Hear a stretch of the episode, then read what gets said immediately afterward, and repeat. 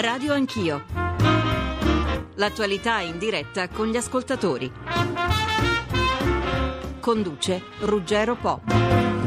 18 giorni al voto negli Stati Uniti per confermare il presidente Obama o consegnare lo scettro del comando al repubblicano Mitt Romney. La vigilia elettorale americana si sta facendo calda, problemi loro è vero, ma anche nostri ed è inutile che vi stia a dire il perché. Due giorni fa il secondo dei tre match televisivi fra i due sfidanti, dopo il primo che aveva segnato per il presidente in carica una sconfitta indiscutibile, quello di due giorni fa si è concluso con una bella rimonta per Obama che ha predominato anche se sostanzialmente sostanzialmente siamo ancora al testa a testa. Un pareggio che può farci dimenticare la sconfitta di ieri, che può fargli dimenticare la sconfitta di ieri. Analizziamolo insieme a voi e ai nostri ospiti e cerchiamo di capire come l'America viva questa vigilia di voto dopo quattro anni segnati da una crisi economica tra le peggiori. Chiediamolo immediatamente al collega del Sole 24 Ore, Cristian Rocca, che si trova già a bordo di un aereo, quindi speriamo che non gli facciano spegnere spegnere il cellulare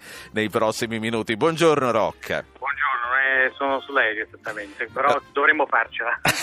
Senti, allora comincio con te Rocca anche eh, perché proprio per il sole di cui curi il mensile per domani stai preparando un numero monografico sulle elezioni negli Stati Uniti. Rocca, quale impatto hanno e quanti voti possono realmente spostare i confronti televisivi? Ma diciamo solitamente i dibattiti non spostano moltissimo perché non, non sono delle partite di calcio che finiscono 3-0, 4-0, non ci sono dei gol della, che si contano alla fine dei 90 minuti regolamentari. E, ehm, però ovviamente il primo dibattito, quello di cui hai parlato all'inizio, quello di Denver, aveva, era stato insomma, un'eccezione. Romney aveva eh, strabattuto e aveva strabiliato tutti, gli obamiani, gli opinionisti di sinistra. Ma come era potuto accadere?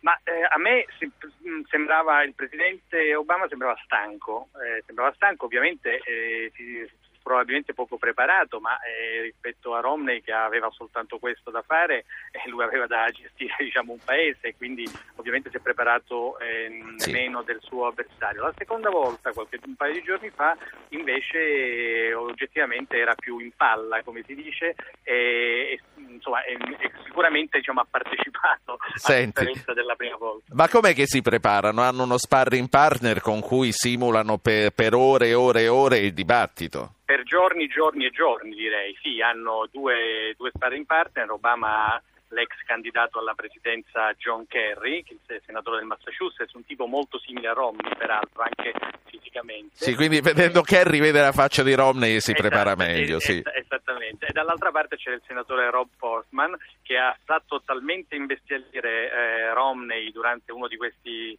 eh, pre- queste preparazioni da Romney a un certo punto lo voleva cacciare dalla stanza perché aveva interpretato Obama fin troppo bene.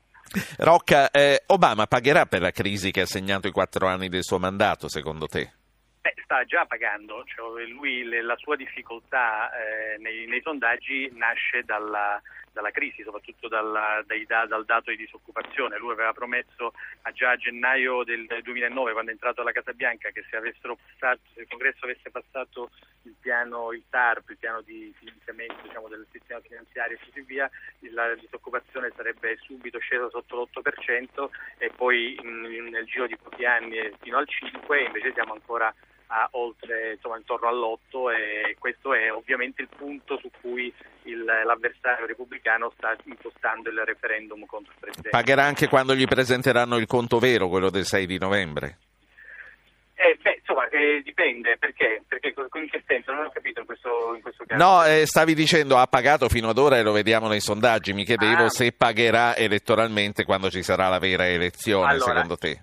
Io penso che vincerà Obama e oggettivamente da dopo il dibattito di Denver i sondaggi sono cambiati e sono eh, diciamo, a livello nazionale a favore di, di Romney mentre nei 10 stati dove si gioca l'elezione, perché sui 50 stati americani 20 sono, votano comunque repubblicano, 20 votano comunque democratico, a, prescindere dalla situazione economica, dal, dai candidati e così via. La partita si gioca su 10 stati, anzi su 8, e in questi 8 eh, nel, durante l'ultimo anno e l'anno precedente Obama è sempre stato in vantaggio, sono stati importanti come la Florida, l'Ohio, la Virginia. Dopo il dibattito di Denver, quello vinto da Romney, eh, Romney è passato avanti di pochissimo in, in, Florida, in Virginia, in Colorado ed è invece sotto in Ohio. Il problema per eh, Romney è questo, che deve praticamente vincere quasi tutti per diventare presidente, per raggiungere quota sì. 270, mentre a Obama gli basterebbe per esempio vincere l'Ohio.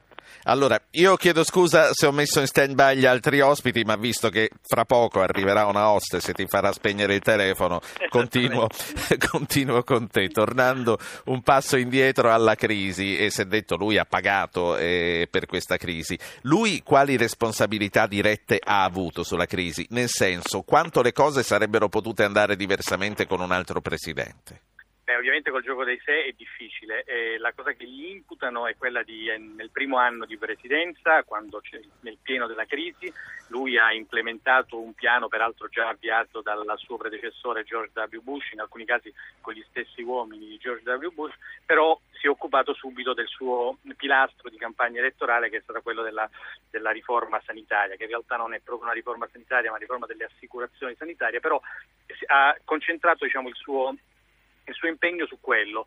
Eh, ehm, promettendo questa riforma e ovviamente impegnando parecchi, parecchi soldi su, su, questo. Questo è, è stato il, il, problema perché mentre l'economia non si è ripresa allora gli hanno imputato, beh tu invece che occuparti eh, di una riforma che era il, il, la chiave della tua, della tua, promessa elettorale forse avresti dovuto occuparti maggiormente dei posti di lavoro. Detto questo io non credo che eh, un altro presidente avrebbe fatto in modo diverso, come dicevo poco fa eh, diciamo, il piano di salvataggio dell'economia, del sistema finanziario sì. era stato avviato anche dalla, da, da, da, Bush ed è stato in continuità. Da sinistra accusano Obama di aver poco investito, cioè pensano che avrebbe dovuto eh, intervenire con eh, aiuti eh, pubblici in maniera maggiore. Paul Krugman, il Nobel per l'economia, è il principale esponente di questa tesi e in realtà Obama secondo me si è comportato in modo equo e moderato, cioè non è stato un partisan di sinistra e, e appunto ha continuato anche l'impostazione del, del, predecessore. Non credo che un altro presidente avrebbe cambiato, certo. siccome non credo che cambierà moltissimo se dovesse esserci un cambio eh, il 6 novembre e quindi a gennaio prossimo un cambio che comunque penso sì. sia in questo momento improbabile. Eh, Rocca, il salvataggio dell'industria dell'auto, e qui centriamo anche noi con la Fiat, è una questione appealing, cioè di richiamo per l'elettorato americano?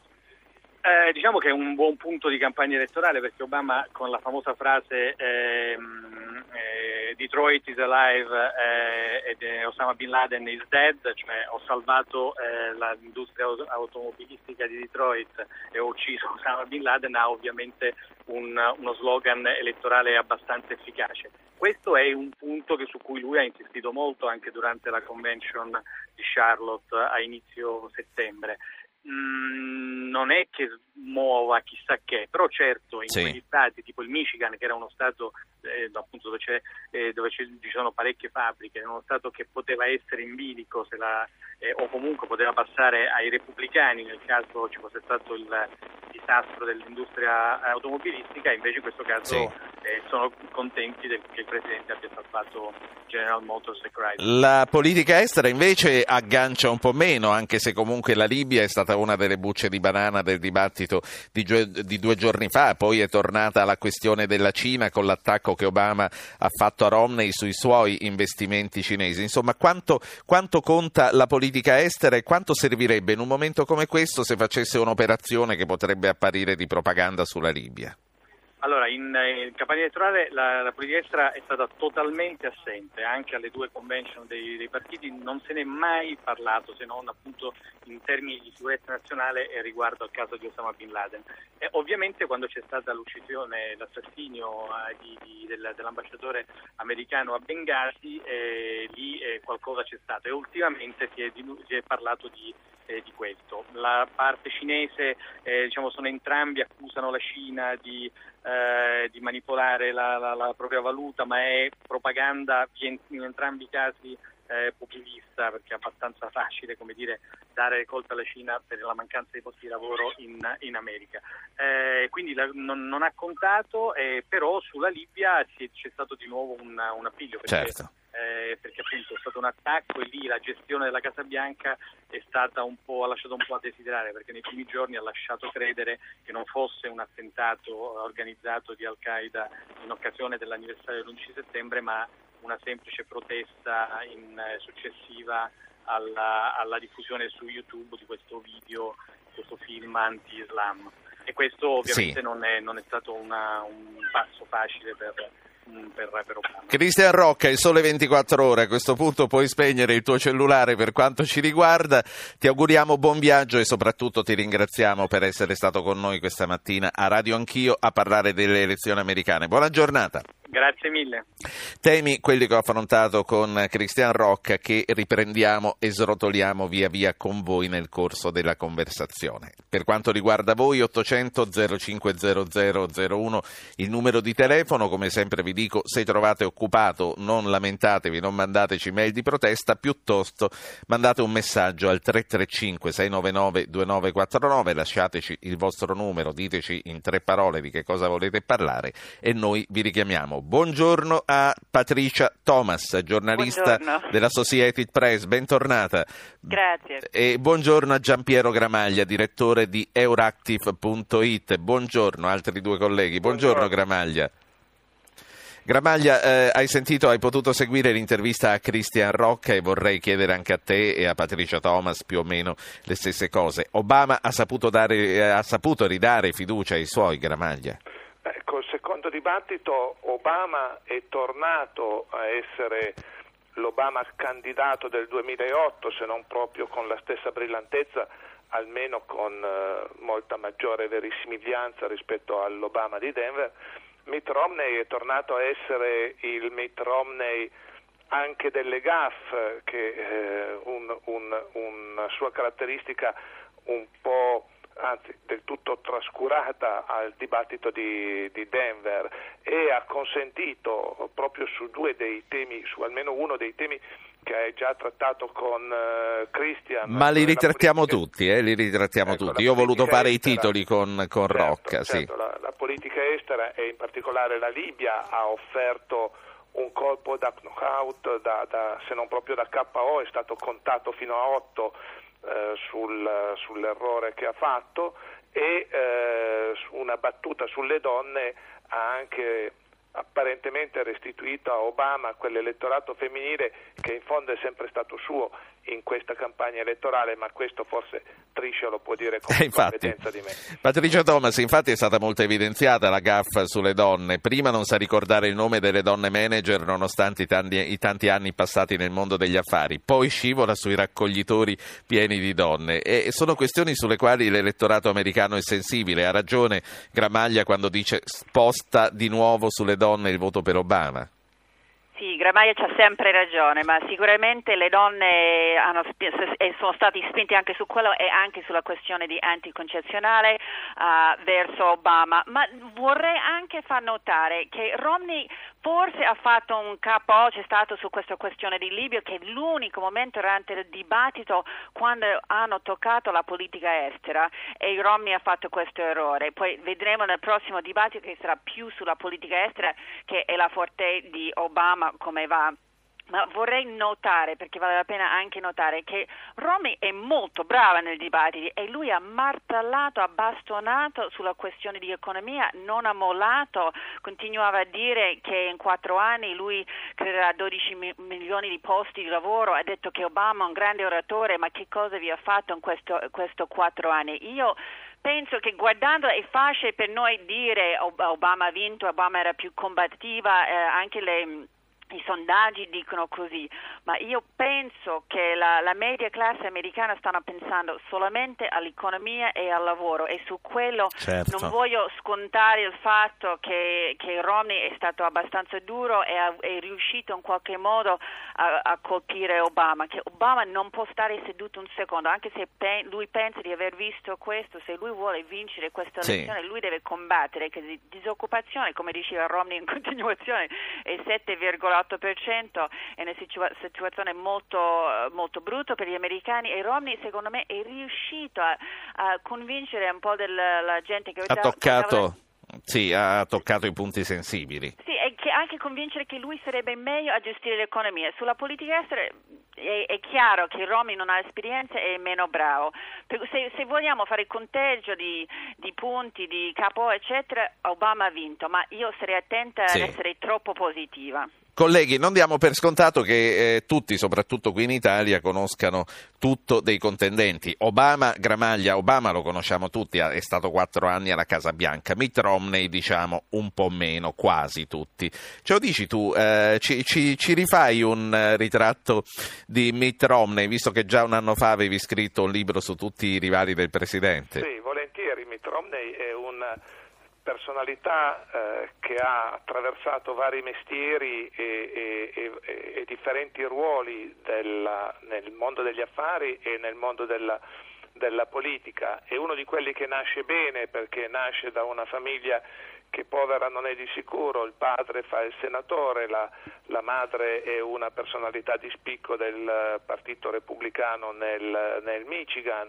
lui mormone famiglia mormone ma non eh, con una forte connotazione eh, religiosa, eh, organizza nel 2002 le Olimpiadi di Salt Lake City, la capitale dei mormoni, la capitale dello Utah, e ne fa Olimpiadi d'inverno e ne fa un successo nonostante quelle Olimpiadi fossero ancora nella scia del, delle preoccupazioni terroristiche dell'11 settembre 2001, poi diventa governatore e questo senz'altro va a suo merito. Lui è repubblicano, diventa governatore dello Stato forse più democratico di, degli Stati Uniti, quel Massachusetts da cui viene eh, Patricia Thomas eh, e che è il feudo dei Kennedy e anche il feudo del John Kerry che allena attualmente Obama al dibattito con Romney, in Massachusetts fa una riforma sanitaria che eh, sostanzialmente viene poi adattata a livello nazionale, è stata poi adattata a livello nazionale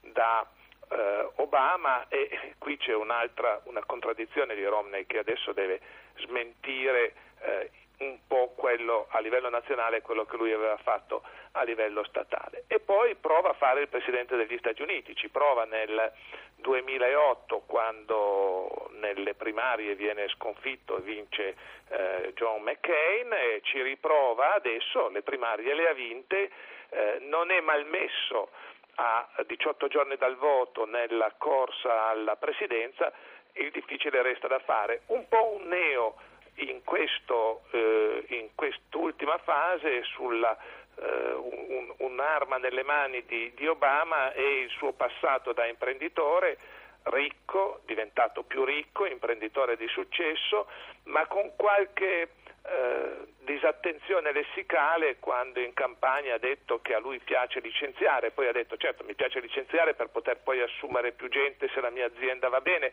ma non suona tanto felice in America questa espressione in questo momento e poi anche la sua posizione fiscale non è proprio limpida, ha impiegato mesi per tirare fuori le sue dichiarazioni dei redditi e sì. lui è proprio uno di quelli di cui Warren Buffett, eh, miliardario ma eh, liberal eh, americano lamenta che pagano meno tasse della loro segretaria, nel senso che certo. pagano una percentuale di tasse inferiore alla percentuale di tasse sul reddito che sì. pagano i loro dipendenti. Introduco fra un attimo un, un, altro ospite, ma vorrei tornare a Patricia Thomas, Associated Press. Dunque Thomas è stato il tuo governatore, eh, Mitt Romney. Sì, io ero già in Italia, ma devo, devo, dire che mio padre, che è un convinto democratico, un super pro-kennediano, l'ha votato. L'ha votato e mi ha detto che era bravissimo perché era moderato, ha fatto un sistema sanitario in Massachusetts come, come Obamacare e poi era un moderato, era moderato anche sulle questioni di, di armi uh, e poi quando ho cominciato a fare il candidato in questi primari tutto l'hanno chiamato flip-flop perché cambiavo posizione, cambiavo da una posizione all'altra. Uh, rifiutato, rinunciato a tutte le sue posizioni, tipo il sistema sanitario che ha fatto Massachusetts, per vinc- vincere i primari perché doveva raccogliere i voti del Tea Party, dell'estrema destra del Partito Repubblicano. Adesso Sì. si è ritrovato al centro e sta andando meglio per lui. In questi dibattiti non sta più rinunciando cose, alle cose che ha fatto Massachusetts, sta dicendo ma quello era, deve essere deciso sul livello statale. Uh, poi sta cambiando ma non sta andando a quelle estreme che è andato nel primario. Per questo uh, è interessante guardare il suo passato Certo. e come cambia. Poi un'altra cosa solo al volo, eh, se uno va a leggere indietro la sua storia come, come si dice, dibattitore, come persona che fa i dibattiti, Sì. Ah, lui si è, si è riscaldato nel passato facendo candidato contro Teddy Kennedy, un momento quando Kennedy era vecchio, eh, debole, visto come donnaiolo, era, comunque era sempre fortissimo a Massachusetts, ma è riuscito Romney non a vincere contro lui, ma a fargli molto danno durante i dibattiti. Poi stanno parlando Quindi- in questo momento a Massachusetts di quel momento lì, ricordando che Romney è bravo in questi, in questi dibattiti. Roberto Menotti, responsabile International Program dell'Aspen Institute. Buongiorno professore. Buongiorno a voi, salve. Se- Quindi un osso duro abbiamo capito dalle parole di Patricia Thomas per, per Obama. Sì, eh, come forse era prevedibile, anche se le campagne elettorali possono sempre riservare sorprese, ma era prevedibile il fatto che a un certo momento eh, ci si sarebbe di nuovo spostati verso il centro dell'elettorato. Questo è accaduto in pratica così simbolicamente con il primo dei dibattiti presidenziali di alcuni giorni fa e da quel momento in effetti Romney ha avuto una netta ripresa nei sondaggi e Obama è entrato almeno temporaneamente in difficoltà diciamo così comunicativa eh, proprio perché sono d'accordissimo si sta ora cercando di competere eh, molto molto duramente per quell'elettorato un po' incerto, un po' moderato, un po' centrista eh, che come sempre, eh, come spesso accade, insomma, può determinare l'esito del, del voto. C'è anche forse possiamo aggiungere un fatto interessante dal punto di vista regionale, cioè la competizione è, molto, è particolarmente dura in alcuni stati, soprattutto del Midwest americano eh, per esempio l'Ohio, il Michigan, il Wisconsin, quindi non soltanto per determinate fasce sociali, eh, in particolare so, donne educate con un buon livello di istruzione eh, ehm, e, e- una certa categoria di eh, diciamo americani bianchi su cui Romney Sì. è più forte ma che sono probabilmente ancora incerti, ma anche un eh, elemento diciamo regionale. Il Midwest potrebbe alla fine risultare il punto eh, chiave per la campagna elettorale, forse con l'aggiunta della Florida. La voce degli ascoltatori la propongo a tutti e tre voi, poi mi dicono che Patricia Thomas a un certo punto ci deve abbandonare, mi dispiace, io tiro un po' Patricia Thomas per averti un po' più a lungo con noi. Sentiamo Angelo da Acireale e Roberto da Milano. Angelo, buongiorno. Buongiorno a lei, dottore. Eh, io volevo dire questo. Obama è un- eh, si è dimostrato di essere un grande presidente perché è umile, intelligente e di buonsenso. E volevo dire per i nostri politici di fare altrettanto perché Obama prende un, un terzo di quello che prende il capo della polizia in Italia Sì. e, e fa il suo dovere eh, con dignità.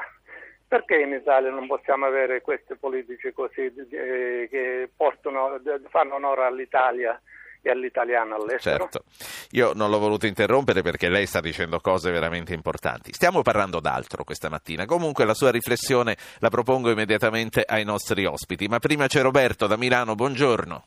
Sì, buongiorno e complimenti per la trasmissione. Grazie. Allora, in modo molto sintetico, visto che il tempo è poco per tutti, ehm, io come dicevo alla, alla collega che mi ha richiamato, eh, sono abbastanza perplesso, conosco bene gli Stati Uniti, ci ho lavorato, ci lavoro.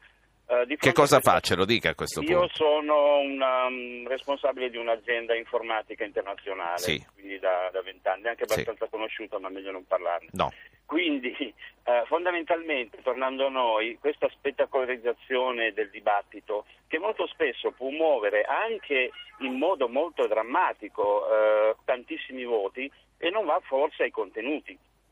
Nel senso che la giornalista americana che sta parlando, la signora Patricia, va a fondare questi contenuti, ma allo stesso tempo, e molte volte i media, sono abbastanza emotivi e raccolgono e al- allo stesso tempo trasferiscono questa emotività ai, eh, ai votanti e questo molto spesso eh, diventa pericoloso, molto pericoloso Sì. e lo sappiamo benissimo quanto l'emotività può portare anche i destini di un paese Grazie. fuori dai binari. Grazie Roberto. Allora, ricominciamo da Patricia Thomas. Intanto voglio sapere se ti fermi un po' ancora dopo la pubblicità o se, te- o se veramente devi fuggire. Vabbè, mi restano altre 5 minuti. Va bene, allora ricominciamo dall'emotività e dalla spettacolarizzazione dei duelli televisivi. Tra l'altro volevo aggiungere una cosa io a quello che ha detto giustamente Roberto. Eh, la conduttrice dell'ultimo dibattito è stata accusata di essere un arbitro che ha preso parte semplicemente perché ha confermato che eh, quello che diceva Obama era vero. Eh, come, come viene vissuta dagli americani una presa di parte di questo tipo? E comunque ripartiamo da quello che ha detto Roberto. Ma Candy Crowley, fra l'altro, ho lavorato con lei anni fa alla CNN, è bravissima, è proprio tosta bravissima. Se uno va indietro a ascoltare quel pezzettino, lei ha confermato quello che ha detto Obama alla Casa Bianca quel giorno, ma poi ha continuato, nessuno si sentiva, si deve andare indietro ad ascoltarle, che lei ha confermato pure quello che ha detto Romney, che eh, era sbagliato dire che Obama non ha detto terrore. Obama ha detto che è stato un attacco terroristico, ma comunque Obama per tre e la Casa Bianca continuava a dire che era basato su questo video anti-islamico su YouTube e lei ha cercato di, di fare bilancio. Comunque, vorrei tornare alla domanda di Roberto. Ha ragione, i giornalisti diventano emotivo uh, in elezione, non riescono ogni tanto a nascondere la loro, loro opinione, e, ma questo si è stato visto molto di più nel 2008 tantissimi giornalisti sono appassionati della, della causa della, della, candidatura di Barack Obama, primo uomo di colore di arrivare uh, così vicino alla presidenza. Anche molti si sono emozionati al favore di Hillary Clinton. Questo è stato quando lei era candidato per presidente.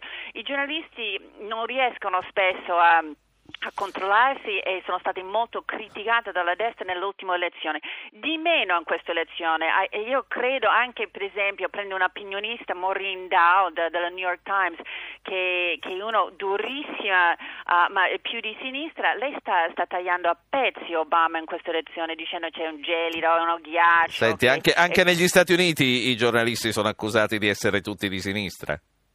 Sì, sì, sì, molto, è solo Fox TV che è tutto di destra, eh, ma c'è, c'è, un spinto di non essere, eh, proviamo tanto alla, alla Associated Press di essere uh, non obiettive nel nostro lavoro, ma ovviamente è difficile. Comunque uh, io credo che il dibattito invece è una buona opportunità, è interessante per, per, i candidati di parlare quasi direttamente con il popolo. Interessante che questi dibattiti in queste elezioni sono straseguiti più dell'ultima elezione e anche anche dicono che l'uso del Twitter sta spingendo di parlarne di più, di discuterne di più dopo, che ci sono molto tweet, molto, molto più interesse dopo, che io trovo interessante questo fatto.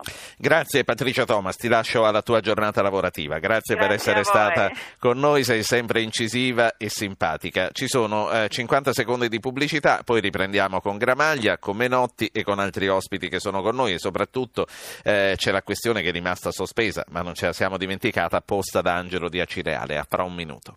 Eccoci qua, Giampiero Gramaglia, Euractiv.it, il nostro ascoltatore siciliano ci dice i politici americani, tutti a cominciare da Obama, siano di esempio per la nostra classe dirigente. Che cosa c'è di vero, Gramaglia? Beh, forse non proprio tutti, perché qualche mela marcia c'è anche fra i politici americani, magari cade prima al suolo e eh, è più difficile poi ritrovarsela sull'albero, ma questo eh, è eh, senz'altro una differenza tra il mondo americano, non solo politico, e quello, e quello italiano. Eh, ma negli Stati Uniti, per esempio, oggi è notizia di oggi sull'incandidabilità di chi ha avuto condanne passate in giudicato. Negli Stati Uniti come funziona? Si può candidare chi ha avuto problemi con la giustizia? Fino a che punto? Allora, eh, dal punto di vista delle candidature eh, locali o, o statali le, le, regole sono diverse eh, Stato per Stato, eh, contea per contea a seconda del,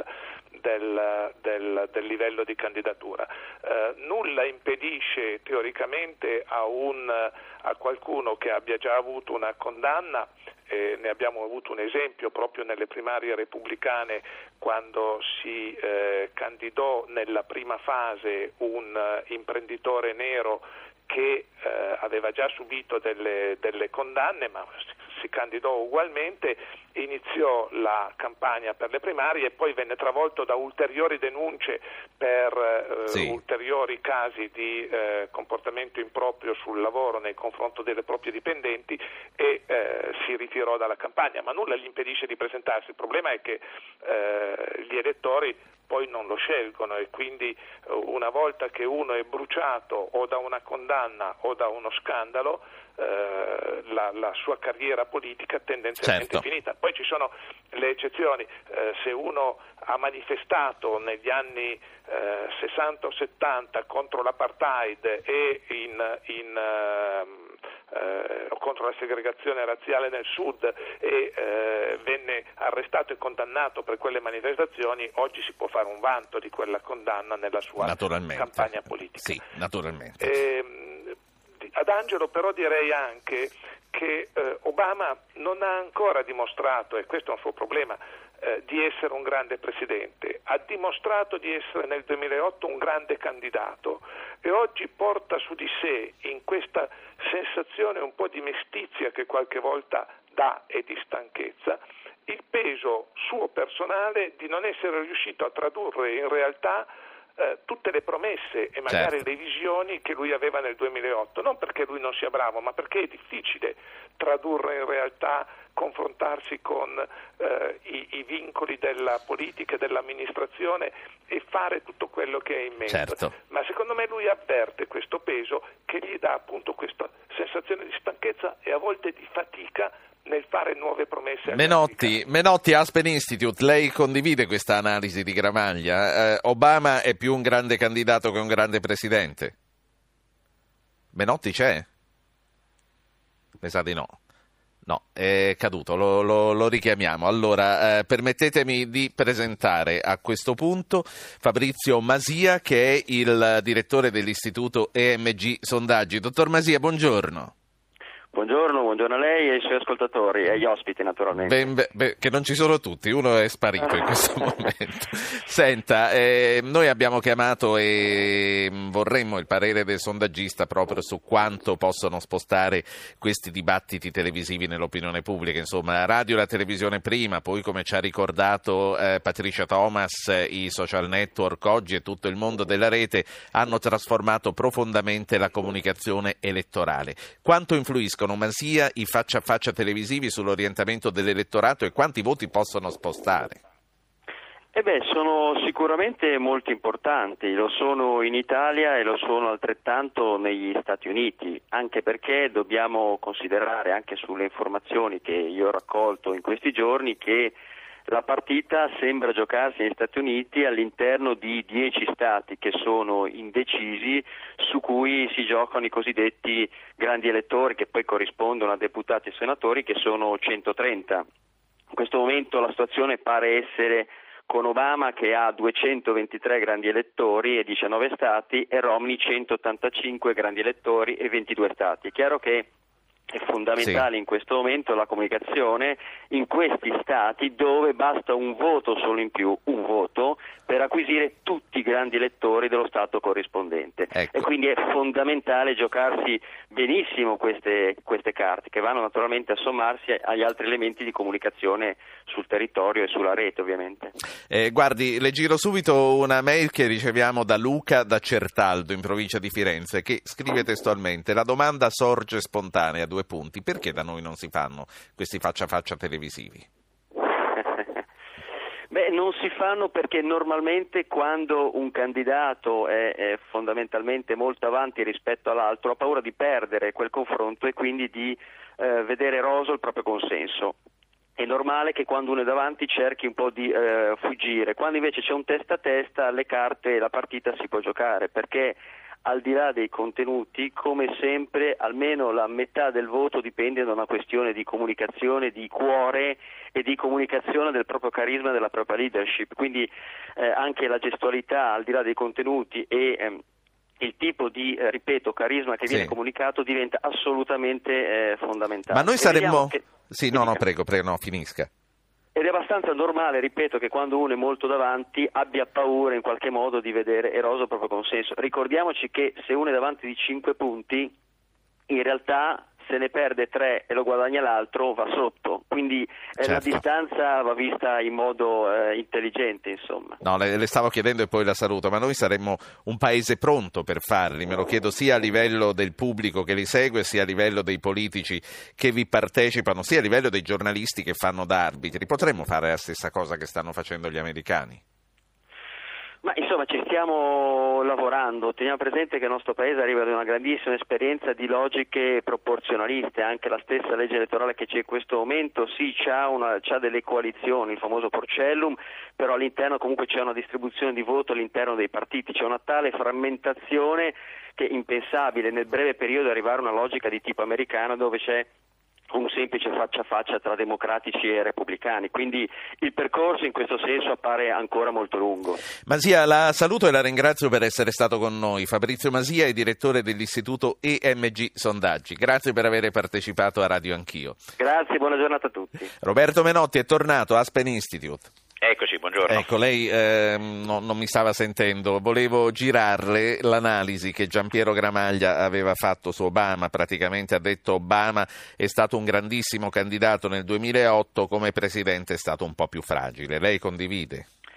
Credo che innanzitutto la valutazione vada messa nel suo giusto contesto. È il Presidente che ha eh, ereditato la crisi più grave dal 29, l'abbiamo detto molte volte, è diventato un po' un mantra, però è anche vero e quindi eh, è difficile dare una valutazione senza eh, ricordare che ha dovuto salvare eh, insomma, la General Motors, l'industria dell'automobile, le banche, eh, ha dovuto gestire una, di fatto un tracollo eh, del mercato immobiliare che quasi non ha precedenti. Insomma, questi aspetti non sono una eh, scusante per, per, gli errori commessi, perché Obama ne ha fatti di errori, soprattutto nella gestione iniziale, per esempio, di rapporti con il Congresso, a mio parere, però sono aspetti che insomma, devono entrare nel calcolo complessivo. Direi che invece dove Obama se l'è cavata meglio, a mio personale parere, è sulla politica estera e non a caso su quella eh, credo che potrebbe eh, alla fine dei conti anche vincere queste elezioni presidenziali. Ecco, a questo proposito, che cos'è che ha più presa sul pubblico che segui faccia a faccia? Lei ha detto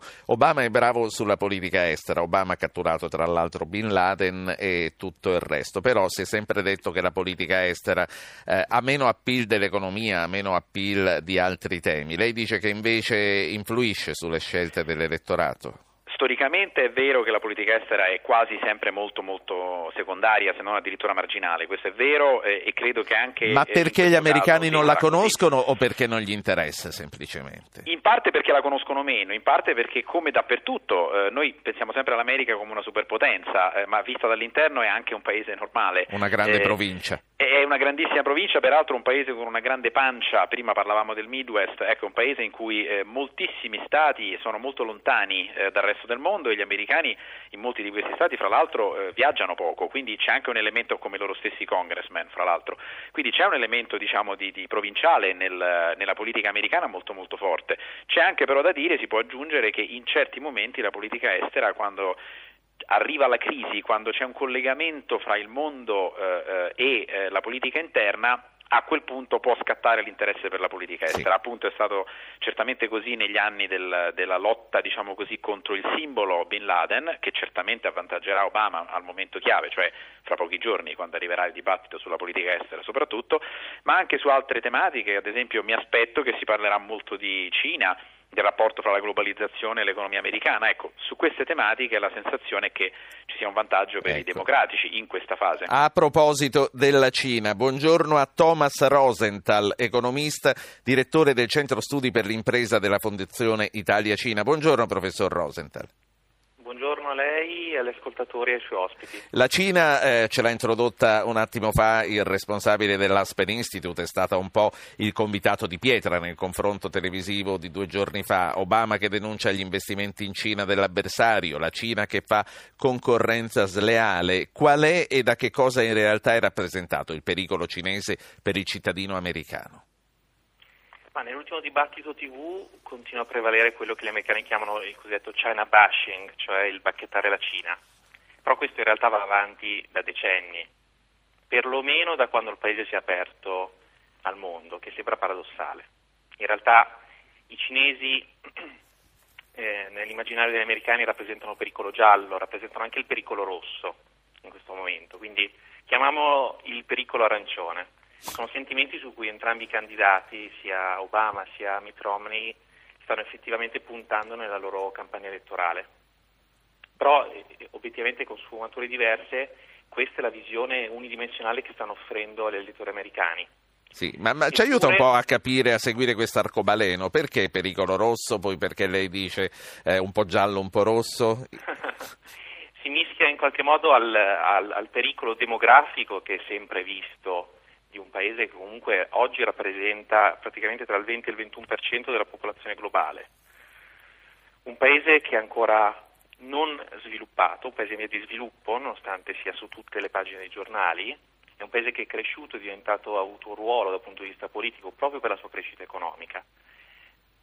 Tuttavia però ha il pericolo rosso, nel senso che è ancora percepito e si definisce come paese comunista, nonostante abbia abbracciato il capitalismo.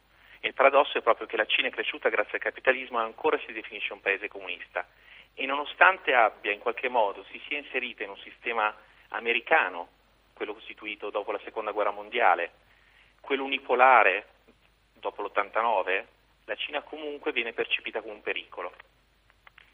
In questo senso, in realtà, il vero pericolo per gli Stati Uniti è che la Cina smetta di crescere, che oggi è un po' la preoccupazione. Perché? Que... Perché questo? Beh, in questo periodo eh, sono mesi ormai in cui il Purchasing Managers Index, cioè l'indice composito dell'attività manifatturiera cinese, eh, manifesta segni di contrazione del sistema industriale cinese, che apparentemente dal 2010 è già la prima potenza manifatturiera del mondo. Sì, quindi produce, produce già meno. Produce già meno, in realtà si sta contraendo la rapidità con cui il sistema sta crescendo, sta rallentando la sua crescita e effettivamente da una crescita medio annua sì. del 10% circa negli ultimi 30 anni la crescita che è prevista in questo momento su cui c'è consenso è tra il 7,5 e l'8%, che per noi è straordinario ecco. evidentemente. E, e, questo e poi la saluto. Quanto deve fare paura al cittadino americano che vota per il Presidente? in realtà deve fare ben poca paura, nel senso che gli Stati Uniti hanno guadagnato dalla crescita economica della Cina. Bisogna guardare le categorie all'interno del paese probabilmente che hanno più sofferto, più guadagnato. Gli esportatori americani hanno sicuramente sofferto, hanno perso quote di mercato dal punto di vista internazionale e del resto la competitività dei prodotti cinesi ha visto un'invasione di prodotti cinesi nel resto del mondo. Ma è veramente un'invasione? Io non credo. Per esempio, il 50% delle, almeno il 50% delle esportazioni cinesi in realtà sono esportazioni di imprese multinazionali localizzate in Cina, cioè sono prodotti cinesi, sì. sono prodotti in Cina, però le società effettivamente sono delle multinazionali straniere localizzate sul territorio. Grazie. Gli importatori americani hanno guadagnato, hanno guadagnato dal poter vendere sul territorio. Walmart, per esempio, il colosso del retail, vende sul mercato cinese, vende sul mercato americano tre quarti dei suoi prodotti sono di origine cinese. Grazie, io saluto e ringrazio per essere stato con noi il direttore del Centro Studi per l'Impresa della Fondazione Italia-Cina, Thomas Rosenthal. Grazie davvero per essere stato con noi. Rimaniamo, rimaniamo in questo finale di trasmissione con eh, Giampiero Gramaglia, con Roberto Menotti, con i nostri ascoltatori. Ernesto, buongiorno, bentornato. Buon, buongiorno e grazie di avermi dato ancora l'opportunità. Lei lo sa che è sempre benvenuto. Grazie a lei. Prego. Io voglio dire che Obama, secondo me, non ha avuto il tempo e le condizioni per fare le riforme che aveva annunciato. Beh, con questa crisi e qua là è una crisi mondiale, gli americani dovrebbero dargli fiducia ancora, in particolar modo, in particolar modo ehm, il ceto medio, non so chi soffre, perché Ronnin secondo me è più vicino alle banche, alle assicurazioni che hanno lottato tanto per questa riforma sanitaria che l'ha fatta un po' così così. E alla fine secondo me Obama dovrebbe essere ancora rieletto perché è più vicino il, a quelli che soffrono. Insomma, se lei, se lei, fosse un americano ho capito che voterebbe Obama. Grazie signor Ernesto. È, è vero Gramaglia, bisogna dargli questa seconda chance. Ha, ha dei compiti da finire ed è in grado di finirli nel caso. Beh, bisogna dare un grande grande abbraccio al signor Ernesto, almeno io glielo darei, perché spero davvero che, eh, personalmente spero davvero che il suo invito gli americani lo, lo ascoltino. Certo, se, ho, se, le elezioni americane le facessero gli europei, tutti i sondaggi lo dicono, lo testimoniano, Obama vincerebbe con i due terzi dei voti. Eh, le fanno gli americani, la vittoria se ci sarà, e io penso che alla fine ci sarà, sarà eh, meno netta, sarà sofferta, potrebbe anche essere, se guardiamo ai sondaggi attuali dopo il secondo dibattito, potrebbe anche essere una quarta volta, cioè una sì. quarta volta che il presidente americano viene eletto avendo ricevuto meno voti popolari del suo rivale. Ecco. Perché? Perché ehm, col sistema dei grandi elettori... Io adesso questo te lo voglio fare dire dopo perché me, me, lo sono riservato, so che lo, lo sai spiegare chiaramente come dopo. funziona. Una sì. sola cosa invece in dieci secondi, Roberto prima parlava della spettacolarizzazione dei dibattiti, però sono dibattiti molto più approfonditi e molto più sereni di quelli cui siamo noi purtroppo abituati sulle nostre televisioni. In fondo i candidati hanno tempo di dire quello che pensano e lo possono dire articolando il loro pensiero eh, senza che altri gli parli sulla voce. Ecco, lo chiedo, lo chiedo, anche a te, poi lo chiedo anche a Menotti, e quello che ho chiesto a Masia, insomma, noi saremo maturi per fare queste stesse cose, perché non si fanno da noi, Gramaglia? e nel che... resto dell'Europa, tra l'altro, lo chiedo anche al direttore Gramaglia di Euractiv.it. In, in, in, altrove in Europa si fanno, eh, abbiamo visto un dibattito presidenziale recentemente nelle presidenziali francesi tra eh, il presidente in carica Sarkozy e lo sfidante Hollande che aveva delle caratteristiche simili ai dibattiti che vediamo negli Stati Uniti. Penso che in Germania vedremo l'anno prossimo dei dibattiti analoghi anche se i candidati alla cancelleria sono più di più di due, quindi c'è più coralità. E perché noi in Italia, anche se non riusciamo ancora a immaginare fra chi saranno? Ma secondo me in Italia abbiamo due problemi, se mi consente Ruggero. Uno è di cultura politica e l'altro è di cultura giornalistica. Eh, I nostri politici fanno difficoltà eh, ad affrontare un uh, dibattito in cui oltre che polemici bisogna essere competenti nella materia e i giornalisti forse, noi giornalisti forse amiamo eh, la rissa verbale più che il confronto sereno. Certo, Menotti cosa ne pensa? Sì, poi tornerei un, due secondi sulla domanda dell'ascoltatore, però sì, sono, sono d'accordo, c'è un problema di, diciamo così, di, competenza, di costumi un po' anche nel dibattito politico, però eh, ho la sensazione, come è stato detto già in precedenza, che moltissimo abbia mh, questo a che fare con il nostro ehm, diciamo, con la filosofia dei nostri sistemi politici ed elettorali, perché è chiaro che l'America ha una filosofia eh, completamente maggioritaria, eh, il modo di ragionare è che chi vince vince tutto, chi perde perde tutto sostanzialmente per quel mandato, per quei due anni, per quei quattro anni eh, almeno nel singolo collegio, cioè l'idea è che complessivamente la battaglia sia un testa a testa. Questo da noi c'è stato in Italia per un periodo, direi che quel periodo mi pare già passato, non so se sia un bene o un male, però influenza poi indirettamente sì. tutto il modo di discutere di questioni politiche. Poi certo c'è una questione anche di competenza e di abitudine, non solo dei politici ma anche della categoria diciamo, dei, dei giornalisti e, credo degli analisti se vogliamo, insomma eh, mettiamoci quindi anche noi dentro parte del problema. Tornando Ernesto. Ecco, aggiungerei questo, il fattore tempo, eh, diamo tempo a Obama, glielo daranno gli americani o meno. Eh, il problema è che la politica è l'arte del possibile, come disse credo Bismarck, e il tempo eh, è quel che è. Eh, Obama deve fare quello che ha cercato di fare nei quattro anni che ha avuto a disposizione, quindi non possiamo immaginare che gli si dia dire, un extra time eh, per, eh, per, simpatia, gli americani non ragioneranno eh, così. In questo la politica, se vogliamo, è impietosa. Pensiamo quanto, tempo, quanto sarebbe utile un po' più di tempo a un personaggio come Monti in questo momento o a molti altri in Europa che lottano contro, contro lo spread e contro le ore eh, e neanche i mesi.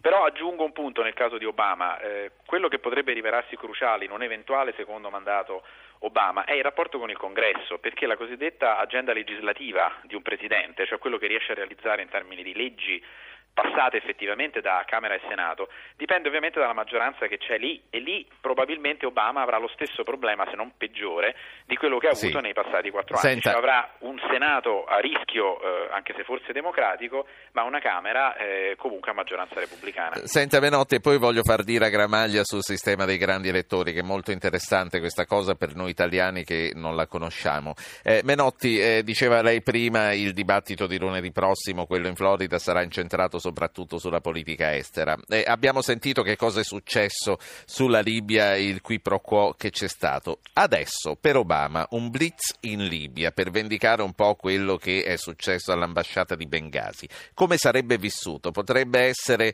un, un successo, potrebbe anche essere un boomerang.